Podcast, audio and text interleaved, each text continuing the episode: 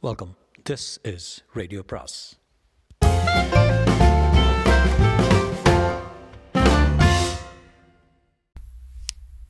சுஜாதாவின் ஒரே ஒரு துரோகம் பாகம் ஆறு. சம்பத் ஒன்பது. கண்டியிலிருந்து திரும்புறதுக்குள்ள பணத்தை பேங்க்கில் போடுற ஐடியாவே விட்டுட்டேன். அப்பா கிட்ட சூட்டு வேணும்ன்ட்டு வீட்டுக்கு போனதும் அப்பா ஒரு ஆயிரம் ரூபாய் கைமாத்த வேணுமே என்றேன். எதுக்குடா? எதுக்கு? கேட்குறது பாரு உங்கள் பையன் கல்யாணத்துக்கு நீங்கள் செலவழிக்கணுமா சிரித்தேன் அது கூட வாஸ்தவம் தான் குத்தகை பணம் வந்திருக்கு. அதை வேணும்னா நானே என் பணத்தை செலவழிச்சுக்கிறேன். மரியாதையாக இருக்காது. என் பணம் உன் பணம் எல்லாமே ஒன்று தான்டா குத்தகை பணம் எத்தனை வந்திருக்கு? நாலாயிரம். அதை அப்படியே என்கிட்ட கொடுத்துரு. நான் கல்யாணத்துக்குள்ளே எல்லா செலவையும் பார்த்துக்கிறேன். அது கூட சரிதான். அப்பாவுக்கு ஒரு குண்டஞ்சு வேஷ்டி வாங்கிடுறா. எனக்கு ஒரு சின்னால போகிறோம் சேச்சா பேர்பட்ட குடும்பம் சின்னால பட்டாவது இல்லைடா அவள் புடவை எடுப்பா. நிச்சயம் பொண்ணு கல்யாணத்துக்கு நிறைய சேகரித்து வச்சுருக்கா. பாட்டி நகை மாமி நகை எல்லாம் பீரோ நிறைய வச்சுருக்காளாம். அந்த அம்மா என்கிட்ட சொன்னான் அப்படியா? பரவாயில்லையே.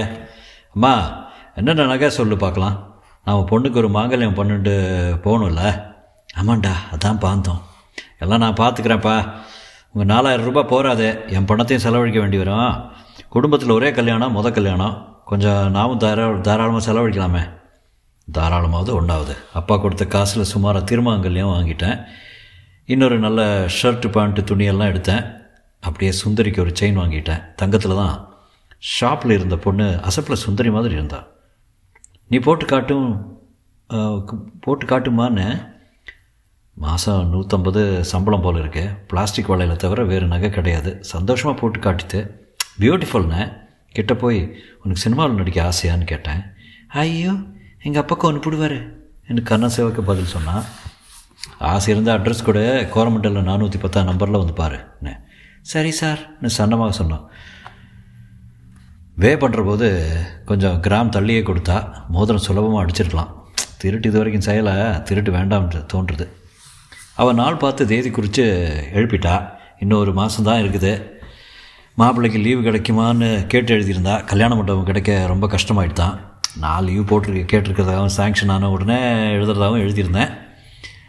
நாலு நாள் கழித்து சாங்ஷன் ஆனதை பற்றி எழுதியிருந்தேன். ஆனால் கல்யாணம் ஆன கையோட ஒரு எக்ஸ்போர்ட் ஆர்டரை கவனிக்க வேண்டி இருக்கிறதுனால உடனே வந்துட வேண்டியிருக்கும்.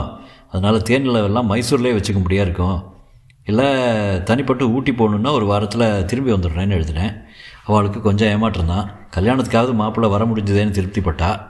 எனக்கு கல்யாணத்துக்கு முந்தி ஏதாவது எதையாவது வியாஜமாக வச்சுட்டு சுந்தரியை ஒரு முறை பார்த்துட்டு வந்துடலாம்னு ஆசையாக இருந்தது. பார்த்து அந்த தங்கச்சங்கலை எப்படியாவது கொடுத்துட்டு வந்துடணும். சுந்தரியை பற்றி இன்னும் தீர்மானமாக எதுவும் தெரியல. ஆனால் ஆரம்பத்துக்கு அவளை அப்பப்போ பார்த்துட்டு இருந்தாலே போகணும்னு தோணுது. அவள் ஹஸ்பண்டுக்கிட்ட ஸ்நேகம் ஏற்படுத்தி கொண்டு வேண்டியது முக்கியம்.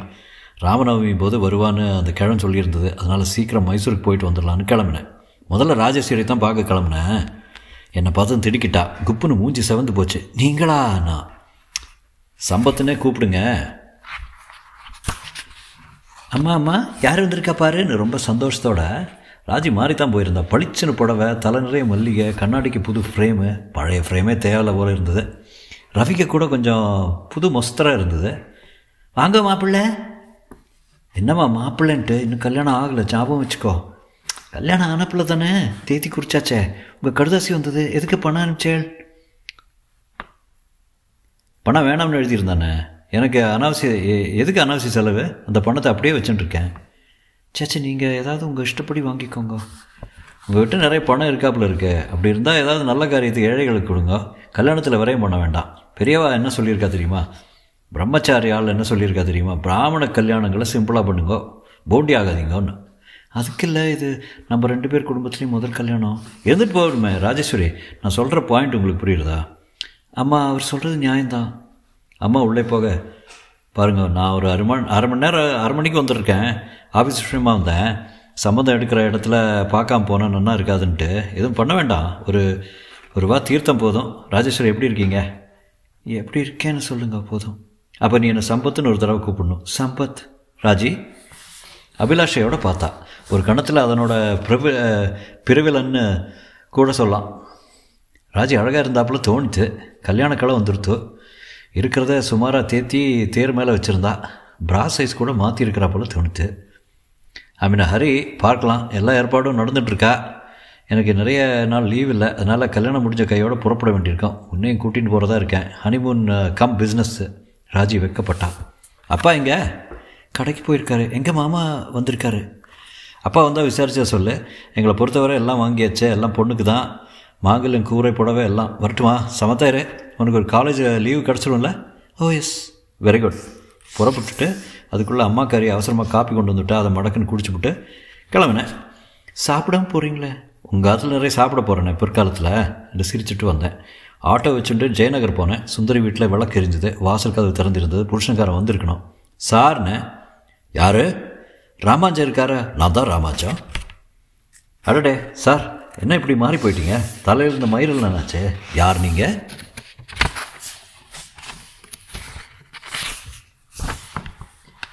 ராஜி பத்து. கல்யாணத்துக்கு சம்பத் பக்கத்தில் இருந்து சம்பத் அவர் அப்பா அம்மா ஜெகநாதன் இன்னும் ரெண்டு மூணு பேர் தான் வந்திருந்தாங்க. நாங்கள் பல பேரை எதிர்பார்த்து கொஞ்சம் ஏமாற்றமாகவே போய்விட்டது. அம்மா கேட்கக்கூட கேட்டு விட்டார் என்னமாமி ரொம்ப கொஞ்சம் பேர் வந்திருக்கீங்களே என்று. அதான் சொன்னனே கூட பிறந்த உறவு எல்லாரோடையும் பழிச்சண்டை. எல்லாருக்கும் நாங்கள் நன்னா இருக்கிறத பார்த்து வைத்தறிச்சல் சம்பத்துக்கு ஏராளமான சிநேகிதம். எல்லாரையும் எதுக்குமா மைசூர் அழைச்சிட்டு போய் அவளுக்கு செலவு வைக்கணும்னு ஸ்ட்ரிக்டாக சொல்லிட்டான். நீங்கள் இத்தனை செலவழிக்கிறதே அவனுக்கு பிடிக்க போகிறதில்ல பாருங்கோ எதுக்கு ஜானவாசம் கச்சேரின்னு தாம்தூம் பண்ணியிருக்கேள்? எங்காவது சம்பத்துக்கு இதெல்லாம் பிடிக்கவே பிடிக்காது. சொன்னேனோ இல்லையோ? இல்லை மாமி ஒரே பொண்ணு. ஆற்றுல முதல் கல்யாணம் அதனால தான் கொஞ்சம் சுமாராக பண்ணுறோம் சேர்த்து வைத்து எங்கள் பக்கத்திலிருந்து நிறைய பேர் வந்திருந்தார்கள். அப்பாவின் பழைய ஆஃபீஸ் சிநேகிதர்கள் சித்தப்பாக்கள் ஒன்றுவிட்ட சித்தப்பாக்கள் என் பல்கலைக்கழக நண்பர்கள் மாணவ மாணவிகள் என்று கல்யாணம் களை கட்டித்தான் இருந்தது. கேசவமூர்த்தியின் சிஷ்யை வீணை வாசித்தால் நாயனம் பேண்டு இரண்டும் ஏற்பாடாகி இருக்க சம்பத் சூட் போட்டுக்கொண்டு சாயங்காலம் மனையில் உட்கார்ந்திருக்கும் எனக்கு அங்கமெல்லாம் பதறியது. என்னடி ராஜி உனக்கு போய் இப்படி ஒரு ஆம்படையாளா? ராஜிக்கு அதிர்ஷ்டம்னா அதிர்ஷ்டம். உன்னை தூக்கி இடுப்பில் வச்சுட்டுருவான் போல இருக்கே. ராஜி என்ன தபஸ் பண்ண? என்ன விரதம் இருந்த? எங்களுக்கு தான் சொன்னேன். Raji you lucky the boy is very charming Raje he is great என்றார் ராஜாமணி. எல்லாம் ஒன்று குறை வைக்காமல் நடந்தது. சாயங்காலம் சம்பத்தின் ஊர்க்கார சிநேகிதி ஒன்று சுந்தரி என்ற ஒரு பெண் வந்திருந்தாள். அவள் கணவன் குதிரை மூக்கில் இருக்கிறாராம். அழகாக இருந்தாள். சம்பத் அவளை எனக்கு அறிமுகப்படுத்தி வைத்து ஏறக்குறைய நமக்கு உறவு மாதிரி தான் என்றார். சுந்தரியை சாப்பிட்டு போகும்படி வற்புறுத்தினேன். எங்கள் பிரின்சிபால் இரண்டு வேளையும் வந்திருந்தார். வைஸ் சான்சலர் கூட வந்து தலையை காட்டி விட்டு போனது எனக்கு ரொம்ப சந்தோஷமாக இருந்தது. எல்லோரையும் சம்பத்துக்கு அறிமுகம் செய்து வைக்கும்போது சம்பத் மை ஹஸ்பண்ட் என்று சொல்கையில் பூரிப்பாக இருந்தது. சம்பத்தை பார்த்த அத்தனை பேர் கண்களில் மெலிதான ஆச்சரியம் தோன்றத்தான் செய்தது. அது எனக்கு உறுத்தலாக இருந்தாலும் சம்பத் என்று எனக்கு கிடைத்த ரத்தினத்தை பத்திரமாக வைத்துக்கொள்ள தீர்மானித்தேன். சம்பத்தின் அப்பாவும் அம்மாவும் கிரகப்பிரவேசம் பண்ணி ராத்திரியே சாந்தி வைத்துக் கொள்ள வேண்டும் என்று சொல்லிவிட்டார்கள். எனக்கு அதை கேட்ட மாத்திரம் உடம்பெல்லாம் ஸ்திரமான மின் அதிர்ச்சி போல உணர்ந்தேன். நான் அத்தனை சீக்கிரம் அதற்கு தயாராக இல்லை. இதுவரை நான் ஆண் பெண் உடலுறவுகள் பற்றி புத்தகங்கள் தான் படித்திருக்கிறேன். அது எனக்கு நிகழப் போகிறது என்பது பயமாக தயக்கமாக வெட்கமாக இருந்தது. மாடி ரூமை அம்மா தான் ஓடி ஓடி ஒழித்து ஒழிந்து மல்லிகை எல்லாம் அமைத்தால் சங்கை தங்கை பெண் ஹம்சா ஜோக் அடித்து கொண்டே தொந்தரவு செய்தாள் நிறைய உதவி செய்தாள். அது என்னவோ இயல்பாக சாதாரணமாக நிகழ்கிற ஒரு காரியம் போல எல்லாரும் புழங்கினார்கள்.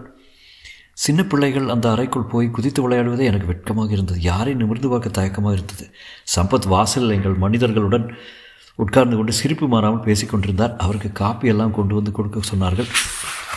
மத்தியானம் மாடியில் படுத்து தூங்கிக் கொண்டிருக்கும்போது அவசரமாக அவரை போய் எழுப்ப சொன்னார்கள். சற்று நேரம் அவரையே பார்த்து கொண்டிருந்து விட்டு காலை தொட்டு எழுப்பினேன். விழித்தவர் சட்டென்று. இங்கே வா. என்று என்னை டிஃபன் தட்டோடு அணைத்து கொண்டு கன்னத்தில் ஒரு முத்தம் ஊற்றினார். சகலமும் விழித்து கொண்டு சட்டென்று ஜுரம் வந்து விட்டது. ராத்திரியே இவனை விட போகிறதில்ல என்றார். ஓடி வந்து விட்டேன். காலம் தாழ்த்தி கிடைந்த கிடைத்த இந்த இளம்பெண் உணர்ச்சிகளில் எல்லாம் எனக்கு மெலிதாக ஒரு பயரேகை இருந்தது. இந்த வயசில் கல்யாணம் இல்லற சுகம் பிள்ளை பேறு நான் இதற்கெல்லாம் அருகதையானவள் தானா ஏறக்குறை கைவிடப்பட்ட நம்பிக்கை இழந்து போன வாழ்நாள் முழுவதும் தனிமைக்கு தயார்படுத்தி கொண்டிருந்த நிலையில் இப்படி என்ன ஒரு கல்யாண புயல்? இது இதுதான் விதியா?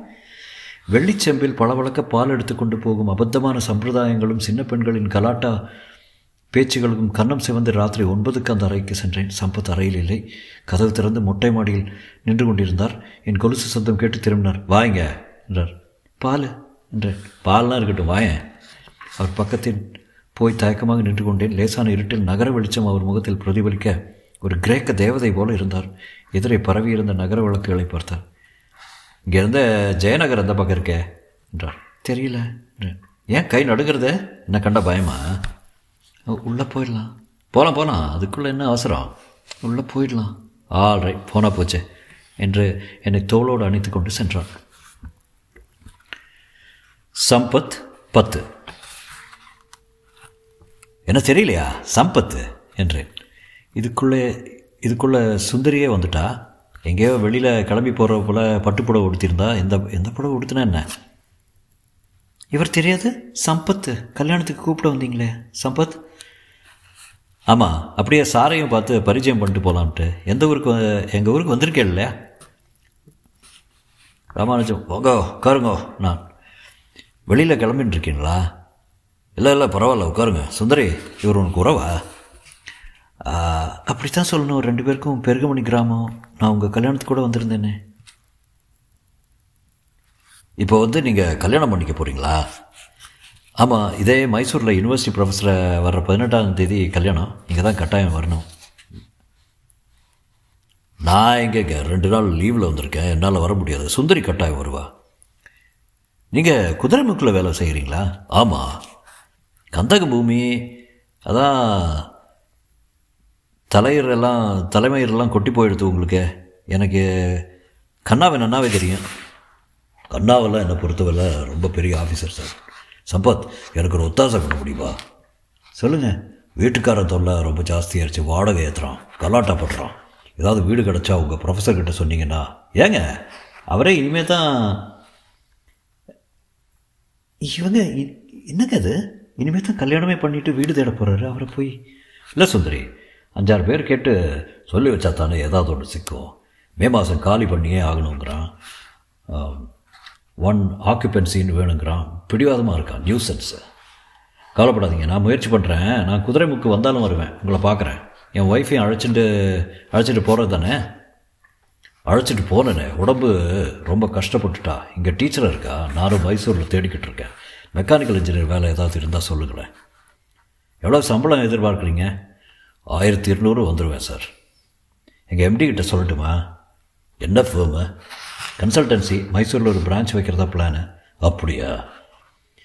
எதுக்கு உங்கள் பயோடேட்டா கொடுங்க? டூ தௌசண்ட் கேளுங்க. சுந்தரி இவர் தான் வந்ததா சொன்னீங்க? ஆமாம் என்று என்னை கண் கட்டாமல் பார்த்து கொண்டே பேசினான். எக்ஸ்கியூஸ் மீ ராமஞ்சு உள்ளே போக. நான் சுந்தரி நேராக பார்த்து கல்யாணம் நிச்சயம் எடுத்தேன் ரொம்ப சந்தோஷம். நீ மாறவே இல்லை. வெயில் ஜாஸ்தி இல்லை. ராமாஜி வெளியே வந்து ராமாஜி வெளியே வந்து தன்னுடைய கார்டை கொடுத்துட்டு இதில் என் அட்ரஸ் இருக்குது சார் சரி வரட்டுமா? வாங்க ஒய்ஃபை அழைச்சிட்டு வாங்க. அடிக்கடி சுந்தரியை வந்து பார்த்துட்ருங்க தனியாக தானே இருக்கா? வீடு ஞாபகம் வச்சுருக்கங்க. Keep in touch with her அவசியமா சுந்தரி என்னையே பார்த்து கொண்டிருந்தா அவள் உதட்டோரத்தில் இருந்த லேசான அலட்சியத்தை கவனித்தேன் ராஜி பதினொன்று உள்ளே சென்றதும் படுக்கையில் உட்கார்ந்ததும் ஏன் ரொம்ப பயமாக பயந்த மாதிரி இருக்க? நான் என்ன பூச்சாண்டியா? நீ படித்தவ ப்ரொஃபஸரு இதெல்லாம் தெரியும்ல? மௌனமாக இருந்தேன். தெரியாது பொய் சொல்லாது தெரியாது? தெரியாது. இன்னைக்கு தெரிஞ்சிடும் என்றார் என் புஜத்தை பிடித்தார். தன்மேல் என்னை தாழ்த்தி கொண்டு அப்பா மல்லிகைப்பூ தான் என்ன வாசனை? மைசூரில் உள்ளவா எல்லாருமே வாசனை இருப்பா போல இருக்கு. நல்லா பேசுங்க சம்பாத். கதவு சாத்தி தானே இருக்கே. இல்லை கேட்கும் வளையலை வளையல விடவா? இதெல்லாம் தங்கம்மா ஆமாம் இத்தனை நகையை வச்சுருக்க. சிலது எங்கள் அம்மா அது. உனக்கு கொடுத்துட்டாளா? என்று என் கண்ணாடியை கழட்டினார் நான் அவசரப்பட்டு அதை போட்டுக்கொண்டேன். செய்ய போகிறதுக்கு கண்ணாடி இருக்கு என்றார். பால் பால் என்று பால் அப்புறம் உன்னை இப்போ தான் கிட்டத்தில் பார்க்குறேன் வா. என்ன வச்சுட்டுருக்க பார்க்கலாம் பத்து விரல் வச்சுட்டுருக்க தலைமயிறு பரவாயில்ல. மூக்கில் வயிறம் உதட்டில் வெத்தலை பார்க்க இங்கே என்றார். நான் தாங்க முடியாமல் விளக்கை அணைக்க ஓடினேன். இருட்டில் நடந்ததை எழுதுவது நாகரிகம் இல்லை விவரிக்க முடியாதபடி அத்தனை குழப்பமாகவும் இருந்தது. சம்பத் ஒரு புயல்தான். எனக்கு அழுகையும் துக்கமும் வேதனையும் சந்தோஷமும் திகட்டலும் விவரிக்க முடியாத பற்பல உணர்ச்சிகள் தோன்றின. வளையல் சத்தம் போடுறது காட்டி வச்சிரு. கார்த்தாலே போட்டுக்கலாம் என்றார். காலை சம்பத் அயர்ந்து தூங்கிக் கொண்டிருக்க நான் எழுந்து கீழே போய் எல்லாரையும் எழுப்பி காபி போட செய்து குளித்துவிட்டு வாயில் புடவைக்கு மாற்றிக்கொண்டு வந்து விட்டேன். என்னை நிரப்பி எனக்குள் ததும்பிய இன்பத்தை வைத்துக்கொண்டு என்ன செய்வது என்று பிரமிப்பாக இருந்தது. தங்கத்தில் ஒரு பிழம்பை விழுங்கினது போல ஆகிவிட்டது அம்மா எப்படி ராஜி உனக்கு நாள்? என்றாள். அதெல்லாம் யாருக்குமா ஞாபகம்? இல்லை எதுக்கு சொல்ல வரேன்னா ஒன்றும் சொல்ல வேண்டாம் நீ. வளையெல்லாம் இங்கே அங்கே கழட்டி வச்சுருக்கேம்மா. போடிப்போ போய் எடுத்து போட்டுட்டு வந்துடும் மாடிக்கு திரும்பி போனபோது சம்பத் சற்று வாய் திறந்து சிறு குழந்தை போல தூங்கி கொண்டிருந்த எனக்கே உரிய காட்சியைப் போல வேடிக்கை பார்த்தேன். வளையல்களை சத்தம் போடாமல் எடுத்து கையில் அணிந்து கொண்டு சம்பத் இன்னும் கொஞ்சம் தூங்கட்டும் என்று விலகும்போது அவர் ஜிப்பாவில் குங்குமம் தீற்றி இருந்தது எனக்கு கிறக்கமாக என் தலைப்பு அவர் இடுப்பில் செருகிக் கொண்டிருந்தது. சம்பத் சம்பத் என்று என் மனசுக்குள் நிறை தடவை அவரை ஆதங்கத்துடன் கூப்பிட்டு கொண்டே நான் காப்பி கொண்டு போய் கொடுப்பதற்குள் அவரே பூனை போல எழுந்து கீழே வந்து பின்புறத்தில் பல் தேய்த்து கொண்டிருந்தாள் துண்டு கொண்டு கொடுத்த என்னை என்னை பார்த்ததும் ராஜே குட் மார்னிங் என்றார். மார்னிங் எப்படி இருந்தது? என்றார் பல் தேய்த்து கொண்டே. சே கேட்குறது பாரு. உன்னோட வேஷ்டியும் பனியனும் அண்டர்வேரும் கொண்டு வந்தீங்கன்னா இப்போவே குளிச்சிருவேன். எனக்கு காலையில் சீக்கிரமே குளிச்சிடணும். கொஞ்சம் ஜோலி இருக்கு. ராஜி இப்படி வா. என்று என்னை சீரியஸாக அருகில் அழைத்து கன்னத்தில் என்ன காயம்? என்றார் நான் ஓடிப்போக முயற்சிக்க என்னை பற்றி இழுத்து ராஜே நான் ஒன்று ஒன்று கே கேட்க நேற்றுக்கு மறந்து போயிட்டேன். என்ன? டிட் யூ டேக் ப்ரிகாஷன்ஸ் என்ன? நேத்திக்கு பாதுகாப்பா? சே சே அதெல்லாம் எதுக்கு? எதுக்கா? ஏதாவது ஒன்று கிடக்க ஒன்று ஆயிடுச்சுன்னா? ஆகட்டும். என்றேன். இந்த பாரு எனக்கு குழந்தை குழந்தையெல்லாம் பொறுமை கிடையாது. எனக்கு பொறுமை இருக்கு. In fact Sampath I want your child எவ்வளோ சீக்கிரம் முடியுமோ அவ்வளோ சீக்கிரம் என்றேன். ஏன்? என்ன அவசரம்? அவசரம் இல்லை சம்பத். அந்த குழந்தை அழகாக இருக்கும். உங்களை போல் ஸ்வீட்டாக இருக்கும். நான் ஒன்றும் பாதுகாப்பு ஒன்றும் எடுத்துக்க போகிறதில்ல நடக்கிறது நடக்கட்டும். விரும்பி உங்களை ஏற்றுக்கிறேன் சம்பத். என்னை போல் அதிர்ஷ்டக்காரி கிடையாது. நீங்கள் எனக்கு கிடைச்ச புதையல். உங்களை எப்படி போற்றி வளர்க்குறேன் பார்த்துங்க. பார்த்துக்குங்க என்றேன். சம்பத் பதினொன்று. கல்யாணம் சுமாராக பண்ணா அவள் பக்கம் தான் ஏக கும்பல். எல்லாருக்கும் மாப்பிள்ளை மாப்பிள்ளைன்னு என்ன ரொம்ப பெருமையோடு எருமைப்படுத்தி வச்சா ராஜி. அவள் பிரின்சிபாலு வைஸ் சான்சலராக யாரோ வந்தா. எனக்கு வர வேண்டிய ஒருத்தி தான் கார்த்தால முகூர்த்தத்தில் வரல. சாயங்காலம் யாரோ ஒரு பொண்ணு டொயின் டொயின்னு வீணை வாசிச்சுட்டு இருந்தா. சுந்தரி வராளா? சுந்தரி வராளான்னு பார்த்துட்டே இருந்தேன். கடைசியில் அப்படம் வந்தான் கிளிப்பச்சை சுமாராக பார்டர் போட்டுக்கிட்டு பட்டு போவேன் அதே கலரில் ஏத்தாப்புல கழுத்தை சோக் பண்ணுறாப்புல பச்சை கல் மாலையுமா கையில் சின்னதாக ஒரு ப்ரெசன்டேஷன் வச்சுட்டு நேராக என்னை பார்க்காம ராஜையை பார்த்தா ஒரு கணம் என்னையும் பார்த்து அழகாக சிரிச்சிட்டு கங்க்ராச்சுலேஷன்ஸ் சந்தோஷமாக இருக்கேவோ இருங்கோ. நான் ராஜி என்னை பார்க்கவே ராஜே இந்த சுந்தரி என் ஊர்க்கார பொண்ணு இந்த ஊரில் இருக்கா? உன் ஹஸ்பண்டு எங்கே வேலை செய்கிறார் சுந்தரி? குதிரைமுக். ராஜி சுந்தரி ஏற்கனவே எனக்கு உறவு மாதிரி தான் அவ்வளோ பழக்கம். நே சுந்தரி என்னை பார்க்க மாட்டேங்கிறா. வரும் வரும். வேலை வராமையே போயிடும். ராஜி சுந்தர் சுந்தரியை கட்டாயம் சாப்பிட்டுட்டு போகணும்னு சொன்னது எனக்கு சந்தோஷமாக இருந்தது. அவள் டைனிங் ஹால் பக்கம் போகிறதையே பார்த்துட்டு இருந்தேன். சாப்பிட்டுட்டு வெளியில் வந்தப்புறம் பந்தல் வாசல் வர பார்த்துட்டே இருந்தேன். ஒரே ஒரு தடவை அவள் என்னை பார்த்துட்டு சட்டுன்னு பார்வையை செரிச்சுண்டா அதிலே எனக்கு ஏதோ செய்தி இருக்காப்புல பட்டது. அன்னைக்கு ராத்திரியே சாந்தி முகூர்த்தம். அப்பாவும் அம்மாவும் சொல்லிட்டா எனக்கு என்ன போச்சு? நடத்திட்டா போச்சு. பேசாமல் சா சாப்பிட்டுட்டு காத்துட்டு இருந்தேன். அவள் மனுஷாலோட கெக்க பெக்கான்னு பேசிகிட்டு இருந்தேன். மாடியில் ரூமெல்லாம் குஷியாக அலங்காரங்கள் பண்ணியிருந்தா. பன்னீர்ச்சம்பு மல்லிப்பூன்னு சினிமாவில் வர மாதிரி முதல்ல முதல் ஜோடிச்சிருந்தா. கதவை திறந்து பார்த்தேன். மொட்டை மாடி இருந்தது. அங்கே போய் விளிம்பில் நின்றுட்டு மைசூரை பார்த்தேன். மைசூர். இங்கே வந்து தான் ஆகணும். இந்த நகரத்தில் ஏமாற்றப்பட்ட வேண்டியவங்க எத்தனை பேர் இருக்காங்க?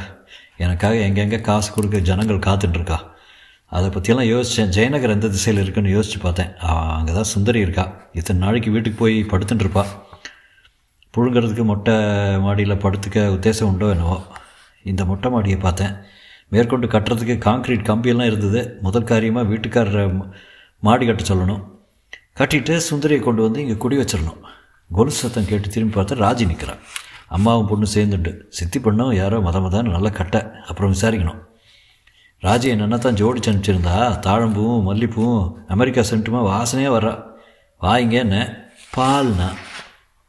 பாலெல்லாம் இருக்கட்டும். வா ஜெயநகரம் இருக்கு காட்டுன்னு. தெரியாதுன்னா கை நடுங்கித்து என்னை கண்டா பயமான்னு கேட்பேன். உள்ளே போயிடலாம்னா போகலாம் அதுக்குள்ளே என்ன அவசரம்னு. அவளை கையிலாக அணைச்சிண்டு உள்ளே போய் படுக்க மேலே உட்காந்ததும் மேலே கை வச்சேன். நடுங்குறா படித்த ப்ரொஃபஸர் தானே இதெல்லாம் தெரியாதான்னு கேட்டேன். தெரியாதான். தெரிய வைக்கிறேன் பாருன்னு கையை பிடிச்சி என் மேலே அவளை வச்சுட்டேன். ஒரே மல்லிகை வாசனை. மைசூரில் உள்ளவாளே வாசனை இருப்பாளோன்னு கேட்டேன். பிச்சு ரொம்ப சந்தோஷப்பட்டுது. இவளை போய் ஏமாத்துறமேனு வயிற்றில் துணுக்குன்னுத்து கை வளையல்லாம் தங்கமான்னு கேட்டேன். ஆறு ஜோடி வளையல் போட்டிருந்தா. கண்ணாடியை கழட்டிட்டு பார்த்தா சுமாராக இருந்தா. விரல் தலைமயிரெல்லாம் உன்னிப்பாக பார்த்தேன். பரவாயில்ல ஆரோக்கியமாக தான் இருந்தா. கையெல்லாம் சாஃப்டாக தான் இருந்தது. சுந்தரி கை எப்படி இருக்குன்னு மறந்து போச்சு. ஓடி போய் விளக்க அனுப்பிச்சிட்டா. இருட்டில் மூஞ்சி தெரியல. அவள் ஒரு பொண்ணு நான் ஒரு ஆம்பளைங்கிறது. தான் பிரதானமாக போய் பட்டு புடவையெல்லாம் உருவிட்டு இத்தனை வயசாகியும் எதை எப்படின்னு தெரியாமல் வளர்ந்துருக்கா? ப்ரொஃபஸர் சொல்ல வேண்டியிருந்தது. சொல் சொல்ல வேண்டியதாகிடுத்து சுந்தரியாக இருந்தா என்ன ராஜியாக இருந்தா என்ன? இருட்டில் எல்லாமே ஒன்று ஒரு மிருகச் செயலுக்கு தான் கடைசியில் வந்துடுறது. அவளை கடிக்கணும் போல் அத்தனை ஆத்திரம் வந்தது. சந்தோஷம் வெறி எல்லாம் வந்தது. இவளை உடனே கர்ப்பமாக்கிடணும்னு என்னவோ தோணித்து வளையல் ஞாபகம் வந்தது. காட்டி வச்சுட்டு சத்தம் போடுறதுன்னு. காட்டி தலைகாணிக்கு அடியில் வச்சது லேசாக வெளிச்சத்தில் தெரிஞ்சது. நான் தான் முன்ன சொன்னேனே எனக்கு அத்தனையோ எத்தனையோ பெண்கள் விஷயத்தில் அனுபவம் கிடையாது. இந்த பாவி சுந்தரியே நினச்சிட்டு இருந்தானா? அதனால் அந்த விவகாரம் ஜாஸ்தி இல்லை. அதுக்குன்னு அந்த பக்கமே கால் எடுக்க வைக்கலைன்னு சொன்னால் அது தப்பு. ஒரு தடவை டெல்லி போயிருந்தபோது ஒரு சேட்டு ஆப்டான் அவனுக்கு துணை வேண்டி இருந்தது எங்கேயோ கூட்டின்னு போனான் கானேவாலி ரெஹனேவாலின்னு ஹார்மோனியம் வச்சு வச்சு திண்டு போட்டு ஹிந்தியில் பாடினாங்க.